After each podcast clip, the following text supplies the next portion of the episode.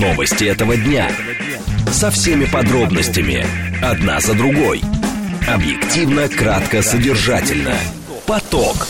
Успеем сказать главное. Программа предназначена для лиц старше 16 лет. 14.06, столица радиостанция «Говорит Москва», 94.8, микрофон Евгения Волгина. А, всем добрый день, программа «Поток» и много тем мы для вас подготовили. Координаты эфира смски плюс семь девять два пять восемь восемь восемь восемь девять четыре восемь. Телеграмм для ваших сообщений «Говорит МСК-бот». Смотреть можно в YouTube-канале «Говорит Москва». Стрим там начался в нашем официальном телеграм-канале «Радио говорит МСК» и в нашей группе ВКонтакте. Пожалуйста, где хотите, где там смотрите. А, давайте о движении. В движении. 5 баллов сейчас показывает Яндекс. Движение в городе напряженное, машин много, дождь. И плюс еще собираются пробки на а, выезде из города. В частности, Новорижское шоссе уже а, стоит от а, МКАДа и чуть туда подальше уже в область, потому что там пробка на пересечении как раз а, Новори, Новой Риги с МКАДом. Также затруднения на юге, юго-востоке, внешняя и внутренняя сторона, будьте внимательны, и между Волколамкой и Ленинградкой. Третье транспортное кольцо легко только в районе Ленинского проспекта и в районе Лефортовского тоннеля Сокольнического вала. В остальных местах закладывайте дополнительно минут 15 даже. Садовое кольцо э, желто красное, а, никаких свободных участков нету, э, нету. Машины едут, но медленно. Слушать. Думать. Знать. Говорит Москва. 94 и 8 FM. эм. Поток. Новости этого дня. Итак, Евросоюз ввел 11-й пакет санкций против России, заявляет, что уже приступили к, э, к разработке 12-го пакета. ФСБ сегодня задержала 5 человек при попытке вывести килограмм радиоактивного цезия-137. Как это возможно вообще в принципе, где его взяли и как, насколько легко получается, они взяли этот цезий, где хранили, обсудим. В Минобороны заявили о необходимости ментальной стратегии нацбезопасности в России. И в конце обсудим, что Роман а, Уруйла 1984 оказался самым популярным в жанре антиутопии за последние два года. РИА Новости об этом пишет. Но мы с вами обсудим, как литература помогает понимать текущие, пози... э, текущие события. А, Константин Косачев, э, заместитель председателя Совета Федерации России, наш умный парень сегодня. Поток. Успеем сказать главное. Итак, Совет э, Евросоюза сообщил, что согласованный накануне 11-й пакет антироссийских санкций вступил в силу. Он включает запрет на транспортировку российской нефти по северной ветке нефтепровода «Дружба», ограничения на въезд российских э, прицепов в Евросоюз, а также ряд мер, направленных против обхода ранее введенных ограничений. Кроме того, в санкционный список были добавлены 87 предприятий а, оборонно-промышленного комплекса. В Евросоюзе говорят следующее. Глава Евро, европейской дипломатии Жозеп Барель заявил, наши санкции уже наносят тяжелый урон российской экономике, способности Кремля финансировать свою агрессию. А Сегодняшний пакет усиливает наше давление на Россию, борясь с обходом санкций, мы еще больше лишаем Россию ресурсов, в которых она так отчаянно нуждается, чтобы вести а, войну против Украины. Это цитата Барреля. Алексей Портанский с нами, профессор Департамента мировой экономики Высшей школы экономики, ведущий научный сотрудник а, ИМА Муран, кандидат экономических наук. Алексей Павлович, я вас приветствую. Здравствуйте. Здравствуйте. Скажите, пожалуйста, как вот эти санкции в 11 пакете скажутся на возможностях российского экспорта и импорта? На что прежде всего они направлены? Э, Ну, прежде всего, надо сказать, что э, те санкции, которые уже введены, э, они, э, естественно, нанесли определенный ущерб, немалый ущерб. И в этом смысле э, вот дополнительные санкции, которые вводятся 11 пакетом, они в отношении того, что уже работает, ну, это не так много. Хотя там есть, конечно, чувствительные э, моменты. Ну, я бы из них выделил вот эти вот ограничения, которые коснутся э, судов, прежде всего греческих, которые перевозят, танкеров, Да. которые перевозят э, нефть. Вот, э, сейчас нефть в значительной степени э, экспортируется из России вот с помощью греческих танкеров. А Вот, вот эта вот мера э, может оказаться чувствительной. Э, Значит, в ввоз, импорт э, чувствительных товаров а, через третьи страны. Вот Урсула фон дер Ляйен особенно на это сделала упор, что европейцы хотят ввести некий механизм, который затруднит Москве получать товары, подпадающие под санкции, через третьи страны. Ну, собственно, такая практика в мире, она давно известна. Это еще со времен так называемых кокомовских списков, которые действовали с 49 года и до начала 90-х годов, вот э, до разрядки Горбачевской. Вот. вот тогда особо чувствительные э, товары, какую-то аппаратуру, оборудование нам приходилось приобретать через третьи страны. Ну вот здесь э, речь идет о том же самом. Вот. Это какие-то предметы там электроники, там, может быть, те же самые там микрочипы и так далее. Вот. Это, конечно, намного дороже, но для определенных чувствительных секторов промышленности и военно-промышленного комплекса, в общем-то, такой, такой, такой угу. импорт, он оправдан. Вот. Э, ну, вот это вот. Значит, э, о чем тут? Э, Здесь еще, еще важно, как мне кажется, Алексей Павлович, а многие ваши коллеги уже тоже отметили, что санкции не выглядят вот прям пугающими, а потому что это очередной пакет и более жесткие ограничения, они были как бы в первую кампанию, в первую волну санкционного давления. Вот. А в данном случае речь идет о чем? Что адаптация к санкциям, насколько мы понимаем, происходит за счет э, включения серых схем в импорте, в экспорте. Ну да, я, я а здесь докручивают. Да, начал. да. да. Я с этого начал, с этого начал, да. В общем-то, особо такого ничего нового нет. Э, уже санкционное давление на Россию достаточно сильное.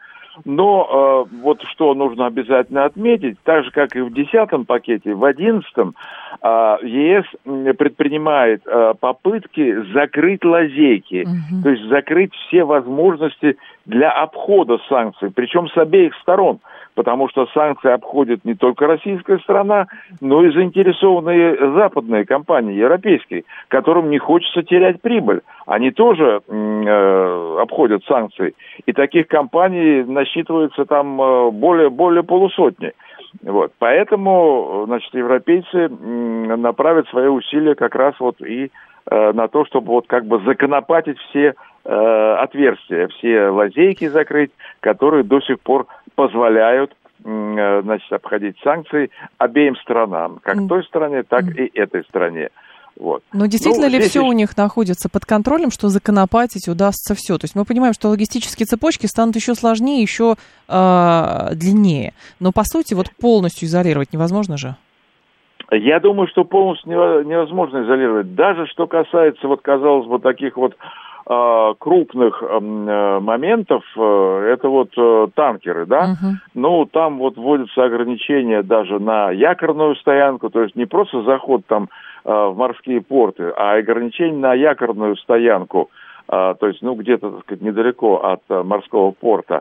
И э, наказание за отключение GPS, на, там, навигационных систем.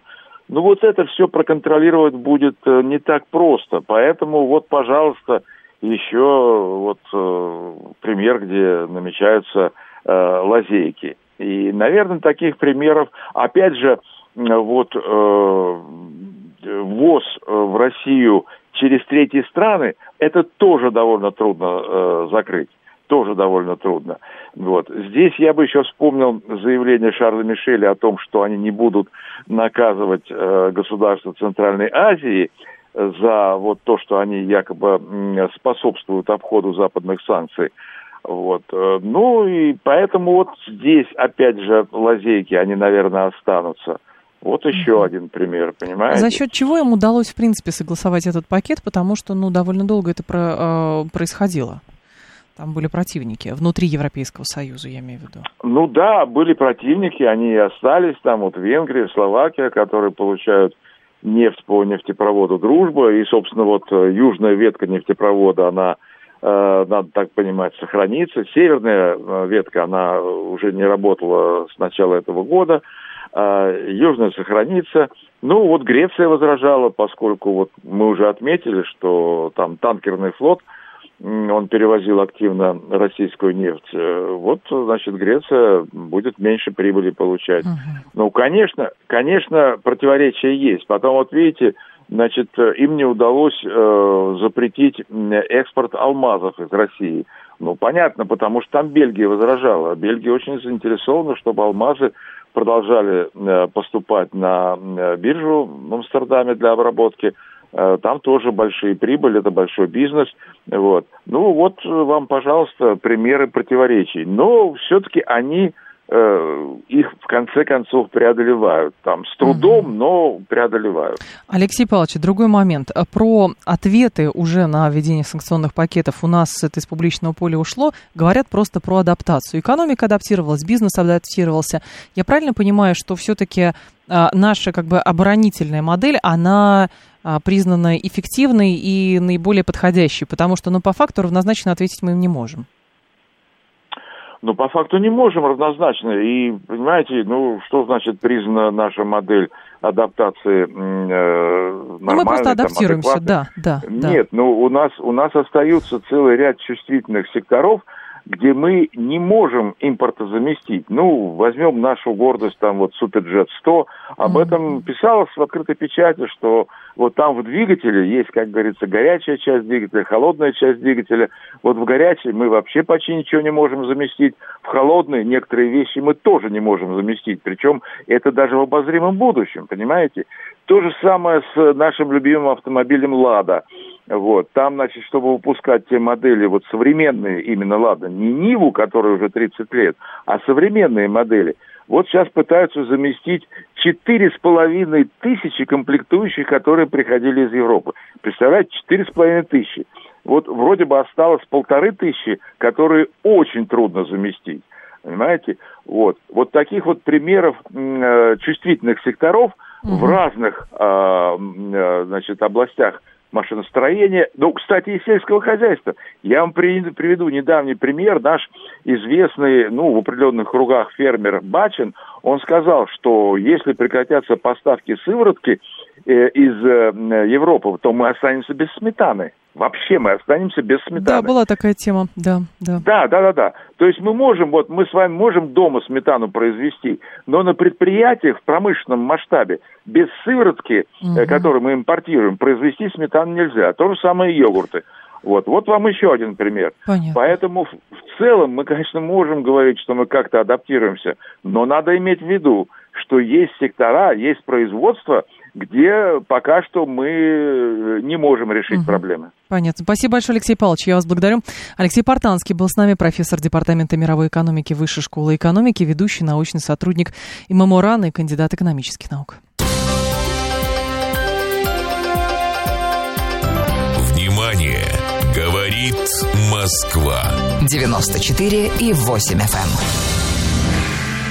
Поток.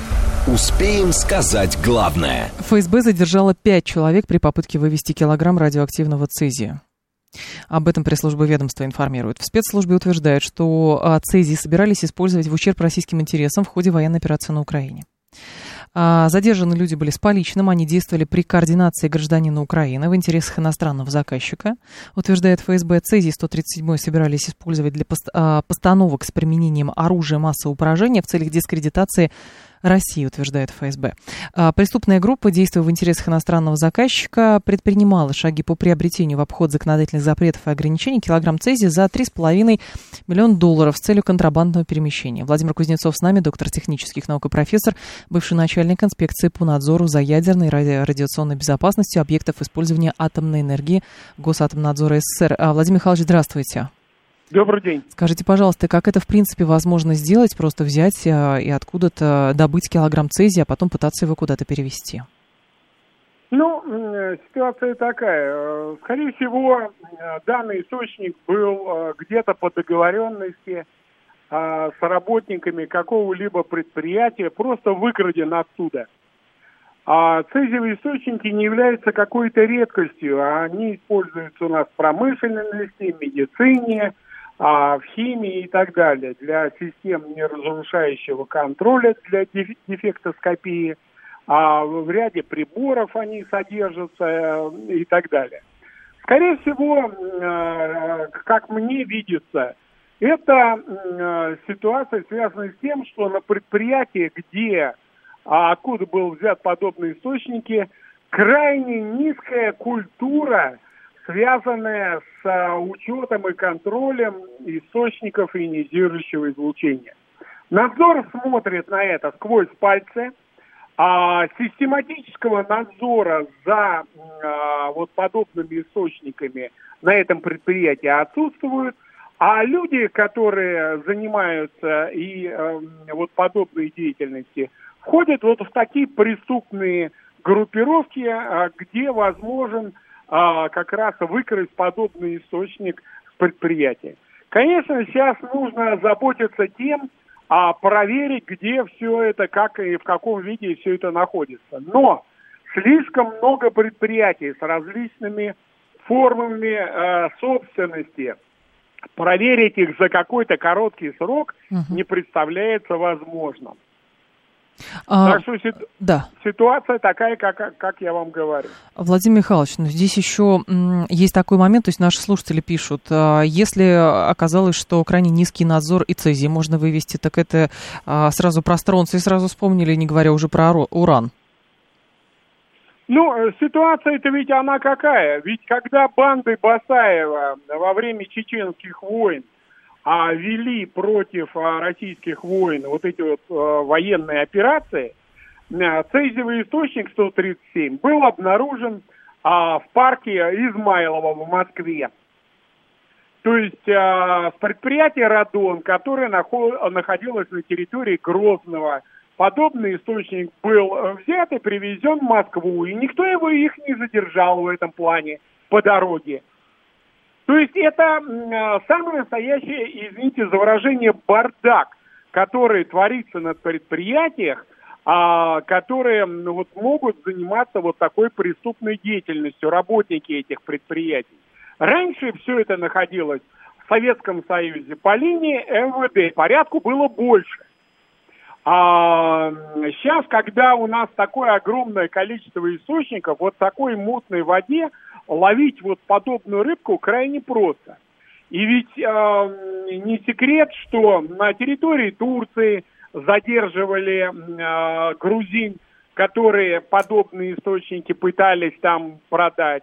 И уран, э, аналогичная ситуация с таким этом был. И даже в 95 году на в Мюнхене был задержан курьер с плутонием. Это вообще из ряда вон выходящий случай. То есть э, ситуация такая, надо эту систему ужесточать крайне в этом плане. Ну и, естественно, проводить системати... не просто вот эпизодически раз в три, раз в пять лет, а это должна быть проверка значительно чаще – а, предприятий, где есть подобные источники. Угу. Владимир Михайлович, а килограмм цезия, что с ним можно сделать? Да что угодно в этом плане. Можно изготовить а, ядерно-взрывное устройство, а, а, которое можно потом применить на, против нас на территории Украины. Что это было неоднократно заявлялось, что Украина этим делом занимается. А, достаточно просто взять этот источник – дистанционно вынуть оттуда ампулу, вокруг положить взрывчатое вещество любое, а потом его взорвать на а, территории.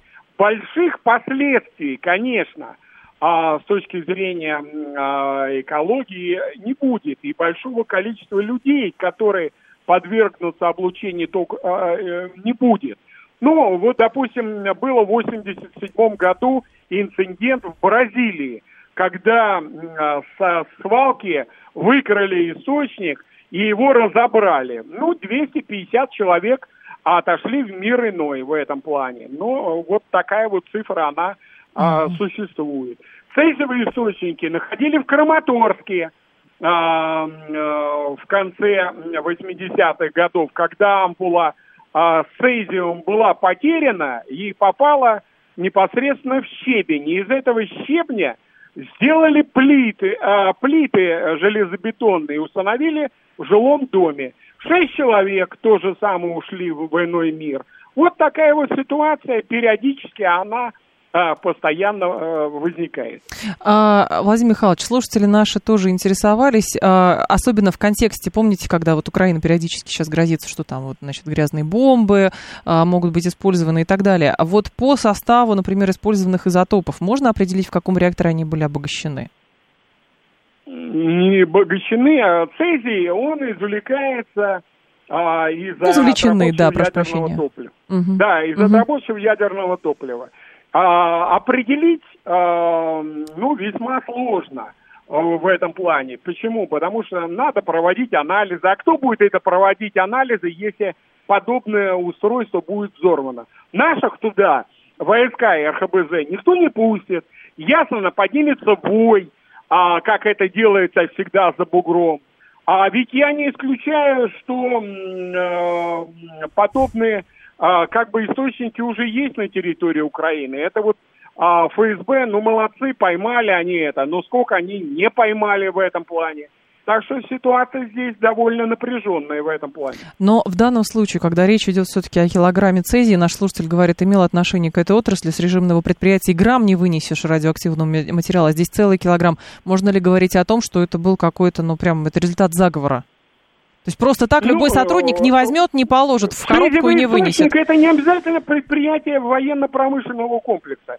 Я уже сказал, что это любое предприятие а, металлургическое, химическое, Мгм. где этих источников а, применяется там иногда до 100 с лишним штук. И вот а предприятий этих масса. Я вам скажу, что в Москве организации, которые а, имеют источники ионизирующего излучения, порядка 7,5 тысяч штук. Мгм. Понимаете, это же ведь не один и не два. Это же надо проверять, проверять и проверять, откуда это сделано, да? А, конечно, они задержали, можно провести эти исследования и определить, а откуда это все взялось. Но это нужно время и значительное финансирование. А, Ну, то есть... Если бы на каждый источник, который используется в промышленности, он был бы лицензирован, вот каждый источник, который есть, и был бы банк данных по этому э, по поводу, было бы значительно проще проводить подобную работу. Но этого нет. Банка нет, в смысле, он был в Советском Союзе, потом пе- перестал существовать или изначально не Его было? вообще не Вообще было. не было. И вообще не было вот подобного банка данных. Почему? Потому что я э, уже говорил, что раньше, когда все это было Мгм. под МВД, МВД курировало в Советском Союзе выдачи источников, а, м, и согласовывал для того, чтобы эти источники мо- можно было потом купить а, в всесоюзном объединении «Изотоп», порядка было больше. Потом в 90-х годах эти источники а, десятками штук находились бесхозные на территории а, а, Российской Федерации. На Урале был такой случай, когда а, группа охотников нашли источник, взяли двуручную а, плиту, она же а, это а, из чего защита? Это а, свинец.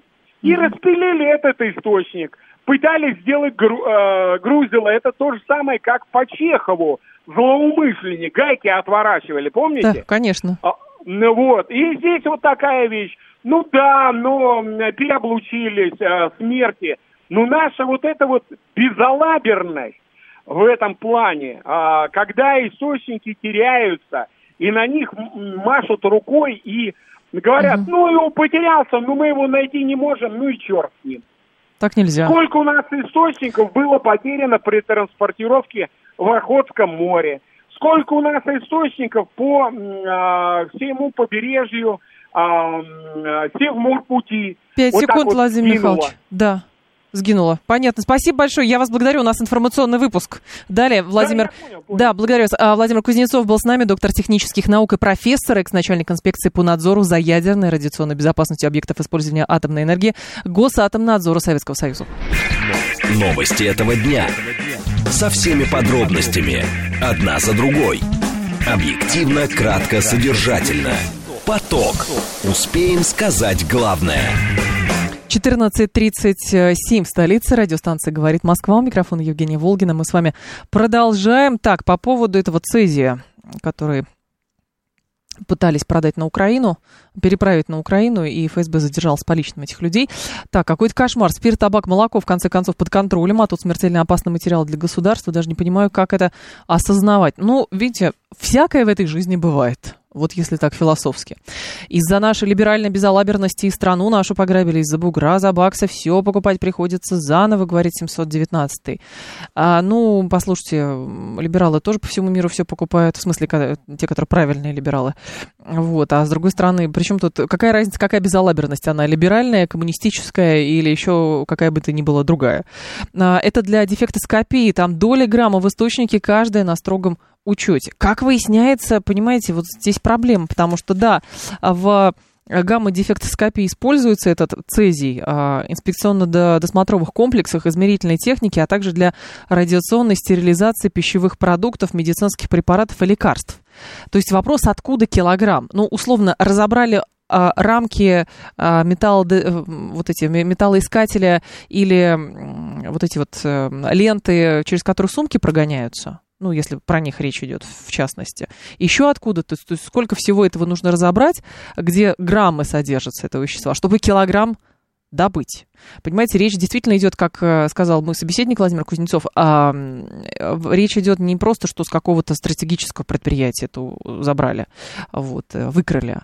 Вот, речь просто идет о том, что оборот таких веществ должен быть под большим контролем вот, а, чтобы подобного не происходило. Так, э, по видео похоже на спектакль, говорит Александр. На спектакль похож по видео. Не знаю, а почему похоже на спектакль? А, понимаете, ну, все что угодно можно спектаклем объяснить, просто защитный механизм психики. Вот, но в любом случае а, ФСБ отчиталась об этом, и, соответственно, теперь, видимо, следующий этап понять а, всю цепочку, что это было на самом деле.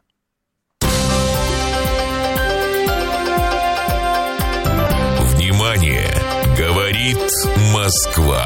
94 и 8 FM. Эм. Поток. Успеем сказать главное. Украинцы могли свои АЭС вытащить цези. Зачем из России тащить, говорит Григорий. Ну, видимо, сочувствующих много. Релейные шкафы же поджигают сочувствующие, причем не только ловят и граждан России, граждан других государств тоже ловят. Вот. А, соответственно, и, и здесь всякое возможно. Понимаете, всякое возможно. В Минобороны заявили о необходимости ментальной стратегии нацбезопасности в России. Это поможет противостоять в цивилизационной войне Западу. В статье для журнала «Арсенал Отечества» действительный госсоветник третьего класса Андрей Ильницкий отметил, что транснациональное глубинное государство или Deep State считает объективным препятствием в достижении мировой гегемонии национальные страны. А в этой связи Россия для них первоочередная цель для уничтожения. В качестве примера он назвал Советский Союз. Исходя из уроков развала СССР в контексте идущей СВО, очевидно, что в условиях цивилизационной войны с Западом идеологические и моральные основы политики России первичны. Ментальные стратегии основаны на использовании ценностных факторов, а не для победы через созидание, подчеркивает Ильницкий. Он выделяет три уровня ментальной войны. Тактический, оперативный и стратегический. На первом проводятся информационные кампании, бои за то, что люди слышат и видят. На втором когнитивные. Это поле сражения за доверие, понимание, чувства, эмоции, настроения, то есть за то, как люди мыслят и воспринимают мир. И третий уровень предполагает борьбу за мировоззрение и смыслы. Вопрос, как это будут реализовывать на самом деле. Как вы видите? Мент, а, давайте так, стратегия мента, ментальной стратегии нацбезопасности. Как это должно все-таки выглядеть? 7373948, телефон прямого эфира 7373948 по коду 8495. То есть в данном случае а, Ильницкий подчеркивает, что была ментальная была стратегия по развалу Советского Союза, и она принесла Соединенным Штатам результат. Советского Союза не стало. Теперь, соответственно, нужно выработать какую-то ментальную стратегию национальной безопасности, чтобы не получилось э, с Россией то, что получилось с Советским Союзом. Григорий Добромилов с нами, руководитель Департамента государственного консалтинга. Григорий Владимирович, здравствуйте. Здравствуйте, Евгений. Скажите, пожалуйста, это как-то с пентабазисом связано или это две разные стратегии? А, ни с пентаграммой, э, ни с пентабазисом это не связано, к счастью. Так. Да, а, э, вот эта проблема того, что, к сожалению, даже люди, находящиеся внутри системы, не очень-то понимают, как эта система устроена, и самое главное, э, не понимают ее нормативных основ. А отсюда возникает путаница. Да? Что mm-hmm. такое ментальная стратегия? У нас нету такого понятия в системе стратегических документов. Научить есть, правильно мыслить. Но, судя по словам есть... Ильницкого, надо научить людей правильно вот, мыслить. Ну, как смотрите, так. есть 172 федеральный закон, который так. определяет иерархию документов стратегического планирования. И все стратегии, в том числе отраслевые. Есть основы госполитики, где тоже указаны верхнеуровневые документы целеполагания. У нас есть стратегия Нацбеза, которая определяет да. ключевые вещи, и там в том числе одним из приоритетов является э, сохранение и умножение традиционных ценностей и укрепления традиционных ценностей. Создан 809-й указ президента э, в рамках э, по основам госполитики, по сохранению и укреплению э, традиционных ценностей. Вот сейчас задача, чтобы вот этот 809-й указ, и уже есть некий консенсус, мы проговаривали с администрацией президента и с правительством, и с Совбезом, о том, чтобы он стал верхнеуровневым, определяющим ниже стоящие отраслевые стратегические документы. Вот об этом можно говорить. Ни о какой не ментальной стратегии. Э, это все должно быть заложено через четкие инструменты стратпланирования. Верхнеуровневый документ целеполагания, пусть это будет 809 указ, например, да, отраслевые стратегии, которые это учитывают, неважно, это стратегия развития э, креативных индустрий, да, или это э, будет э, стратегия э, развития янтарной промышленности. Это не принципиально. Да. В каждом должны быть ценностные или стратегии развития воспитания, или стратегии развития образования. Везде должны быть элементы, связанные с ценностно-гуманитарным элементом. И дальше уже как инструменты реализации госпрограммы деньги угу. и э, проекты, э, федеральные и региональные проекты, э, как непосредственный инструментарий, который это делает. Но еще очень важно, прежде чем мы будем корректировать 809 указ, надо, конечно же, так же, как у нас разрабатывается прогноз социально-экономического развития, прогноз научно-технического развития, а потом за ним следуют верхнеуровневые стратегии, также нужен прогноз ценностного развития, потому что мы понимаем, как сохранять то, что есть сейчас, а что будет через 10, 15, 20 лет, нам надо видеть горизонт гуманитарный, куда будет двигаться весь мир и как будет двигаться наша страна в этом окружении. Но в данном случае, Григорий Владимирович, а, вот эта статья а, Ильницкого, которая вышла в журнале «Арсенал Отечества», все-таки она действительно отражает как бы мнение а, людей, которые отвечают за как бы формирование госполитики и так далее, и, или вот, вот все, что вы перечислили, это как бы свободное мнение, рассуждение на тему? Нет, это отражает существующий в государственной системе уже актуализированный, актуализированный. запрос угу. на ценностную компоненту внутри госсистемы. До 22 э, года об этом, к сожалению, говорилось только, по сути, шепотом и на маргинальном уровне. Сейчас это уже устоявшаяся позиция. Да? А, об этом говорит Сергей Владимирович Кириенко. Этим занимается Дмитрий Николаевич Чернышенко в рамках наццели э, по э, э, развитию талантов да, и возможностей для каждого. Э, этим э, занимается и правительство, этим занимаются губернаторы организаторы все поняли, что без ценностной гуманитарной компоненты невозможно строить суверенитет государства. И э, сейчас это уже выстроенная позиция. А какой будет уже инструментарий и алгоритм реализации, вот это сейчас предмет дискуссии. Но в данном случае, прочитав эту статью, все-таки и вообще, когда речь идет а, о, о рассуждениях на тему, а, смущает, что именно как таковой концепции не представляется, вот прям инструкции, а есть такое, чего мы не. Ну, то есть вот у Ильницкого тоже там а, Байден такой-то, такой-то, Штаты такие-то, такие-то. Но это не раскрывает тема, а какие а... все-таки, какими видит Россию? Вот в чем дело. А, а это проблема отсутствия прогноза. То есть А-а-а. мы очень хорошо умеем, действительно, я с вами соглашусь, говорить, что давайте не так. Да? А, у нас в 809 указе перечислены традиционные ценности. Мы прекрасно понимаем, да, почему первая версия 809 не прошла, да, проект. Mm-hmm. Да? Потому что он был на, написан просто вот в кабинетах Минкульта, да, и на выходе все экспертное сообщество, вообще все, все люди удивились, подождите, а с нами-то кто-то обсуждал вообще э, такие ценности, не такие такие должны быть и так далее. А, в итоге новая версия 809 в принципе, это некий консенсус. Но мы же понимаем, что это консенсус, подписанный президентом. Это значит те ценности, которые разделяет первое лицо государства. Он доктринально, и об этом не стесняясь, говорят все руководители, да, а, что, ну, наш руководитель определил, да, первое лицо государства определило набор ценностей, да, да. А, которые считает э, э, государство должно развивать да, а дальше уже от этого набора ценностей мы должны э, двигаться с точки зрения инструментария и упаковки во все остальные программы. А вот прогноз, что будет после того, как первое лицо поменяется, угу. оно когда-нибудь поменяется, да, э, то вот этот прогноз надо делать. Как будут эти ценности трансформироваться, как они будут развиваться, будут ли они отвечать запросам общества, потому что сейчас 80% населения страны поддерживает первое лицо, поэтому он он имеет право эти ценности транслировать. Эти ценности заложены в том числе в Конституцию сейчас. А дальше надо смотреть, как через 20-30 лет э, что-то может модифицироваться. Этот прогноз, безусловно, нужен. Без него я с вами согласен. Мы все время будем говорить о том, что мы не хотим быть как другие. Да?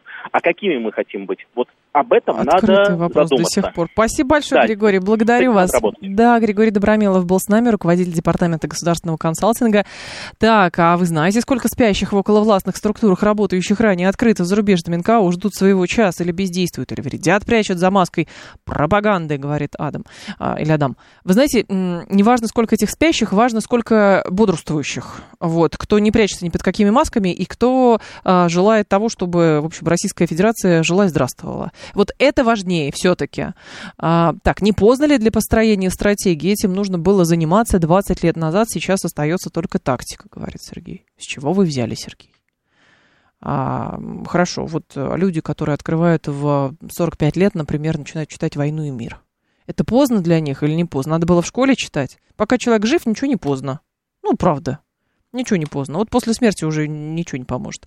А пока, тем более, что если брать, скорее всего, будет именно так и трактоваться 30-летний период а, вот, значит, России а, между развалом Советского Союза и вот всей этой трансформации, которая происходит после, а, значит, 24 февраля прошлого года, то, скорее всего, этот период каким-то образом будут называть, да, что вот он был один, мы встраивались в одну, у нас была одна стратегия, она оказалась, ну, не знаю, нерабочий, неправильный или рабочий в очень короткие сроки. Это была одна стратегия. Теперь будет выстраиваться другая стратегия. Вот. И, соответственно, осознание, как кажется, осознание приходит. Какой она именно будет, это тоже большой вопрос. Потому что пока есть осознание, мы вот не такие. Но мы не такие просто потому, что надо как бы в общество эти посыл этот давать, что мы не такие. Там Байден, вот он такой плохой, а мы не такие. Там еще кто-то такой плохой, а мы не такие. Но какие мы, ведь видимо, это еще ну, предстоит как-то осознать. Внимание! Говорит Москва. 94 и 8 FM. Эм. Поток.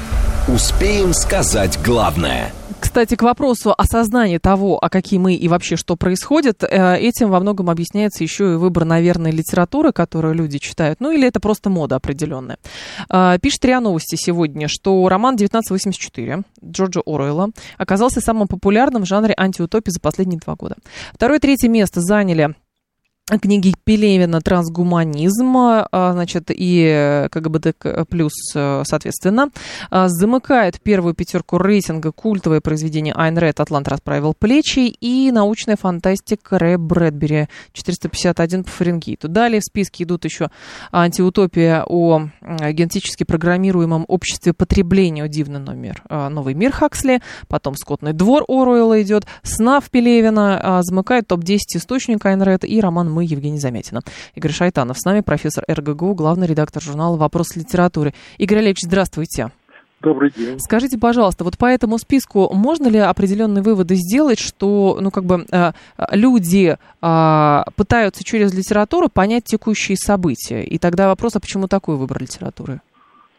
Вы знаете, антиутопии в России, как только стали широко публиковаться после конца 90-80-х годов, то они сразу обрели популярность именно потому, что антиутопии всегда не только о будущем, но в большей мере о настоящем. В общем, чем отличается утопия от антиутопии. Утопия – это есть некоторый перспективный план, а антиутопия – это мысль о том, а что если настоящее, в котором мы живем, или такого типа, если оно, развиваясь в этих тенденциях, оно превратится uh-huh. в будущее.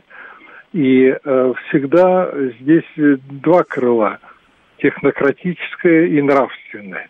Ну, хотя нравственное и идеологическое, можно сказать, они приравниваются.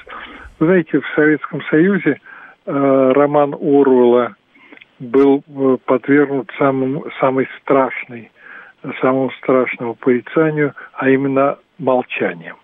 Он был неупоминаемым. И вы представьте мое изумление, когда в 1984 году э, я смотрел телевизор, программа «Время» начинается, и вдруг в программе «Время» правительственной, государственной говорится, а, а мы вообще забыли, что мы живем в году, который был предсказан великим английским писателем Джорджем Уорвеллом угу. еще в конце 40-х годов. И вы знаете, вначале это поразило, и думалось, как же так, как, как так вывернулась советская идеология, потому что, конечно, роман прежде всего написан на реалиях такой коммунистической утопии и советского варианта.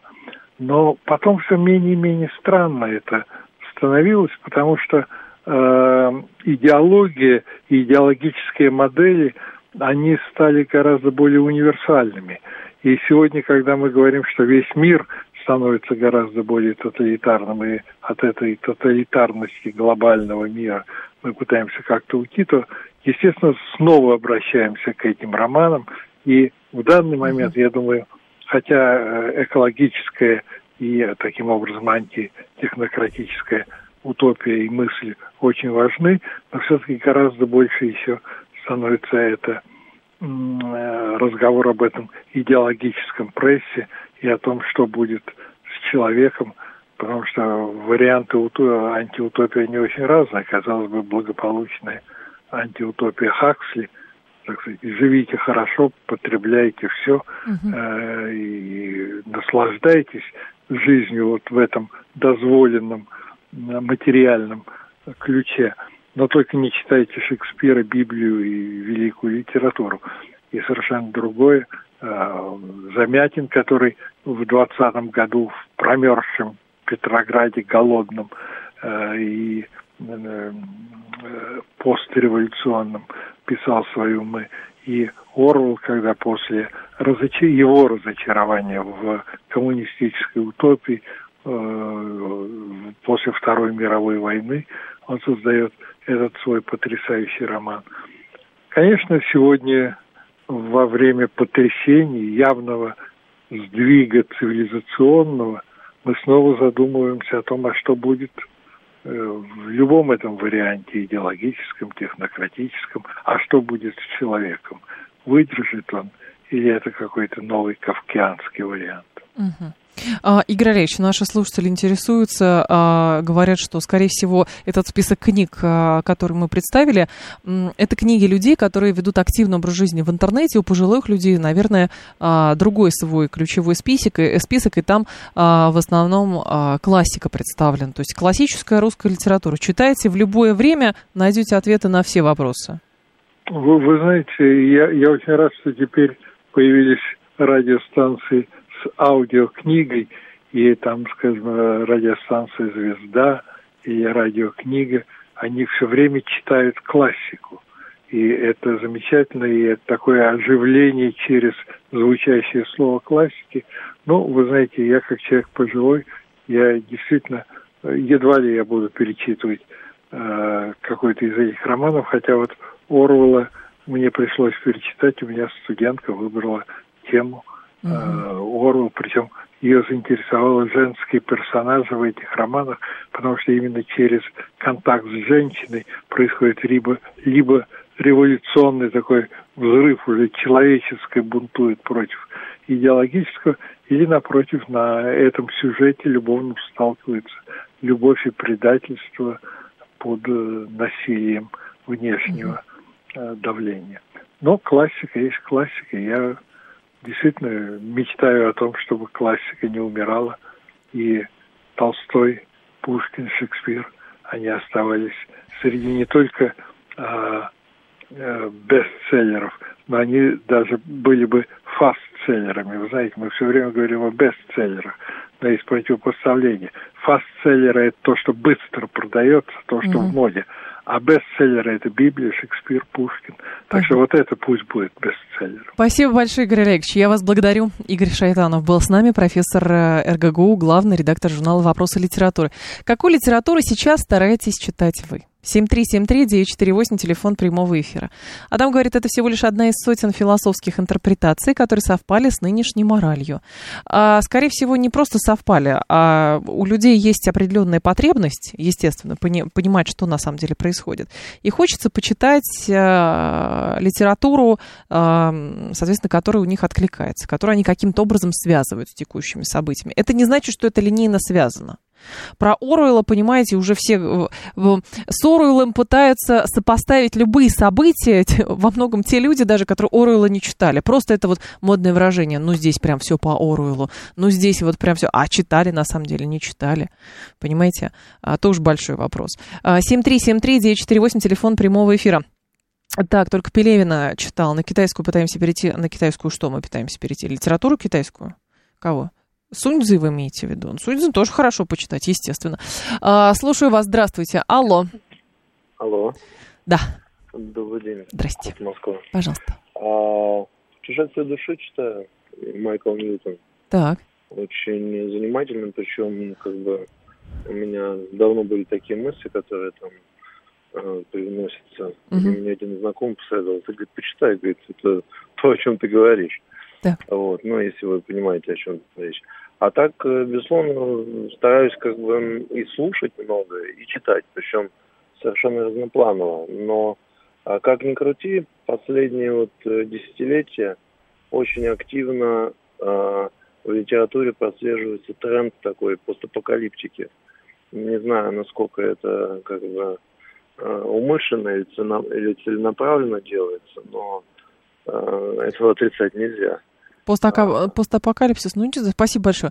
Ну, послушайте, а, у нас не запрещены никакие а, жанры литературные. Поэтому кто-то, как мне кажется, кто-то творит в жанре антиутопии, кто-то творит в а, каком-то другом жанре, вот, кто-то в третьем. А, поэтому в, в любом случае найти в книжном шкафу можно что-то себе действительно по душе. Вот. Ну и, соответственно, понять. То есть, действительно, люди, там, многие сейчас, например, а, активно читают а, ремарка. На Западном фронте без перемен тоже поначалу читает, говорит, вот, надо, что на самом деле. Читает, там же все вот так вот прям автобиографично очень описано, а, откликается.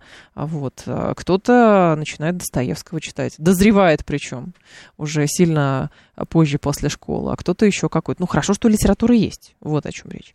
А, так, праздник выносом мозга как раз это не то. Еще модно говорить оговорка по Фрейду, совершенно при этом не понимая, о чем речь, говорит Алексей. Да, есть такое, но это, знаете, просто мода, мода возникла. Ну, действительно хорошо, чтобы оперировать такими формулировками, там, оговорка по Фрейду, или, ну, это настоящий Оруэлл и так далее. Просто хорошо бы это все прочитать и все-таки понять, а, по Фрейду ли это оговорка, и такой уж ли Оруэлл, которого вы наблюдаете. А, давайте новости послушаем, потом умные парни.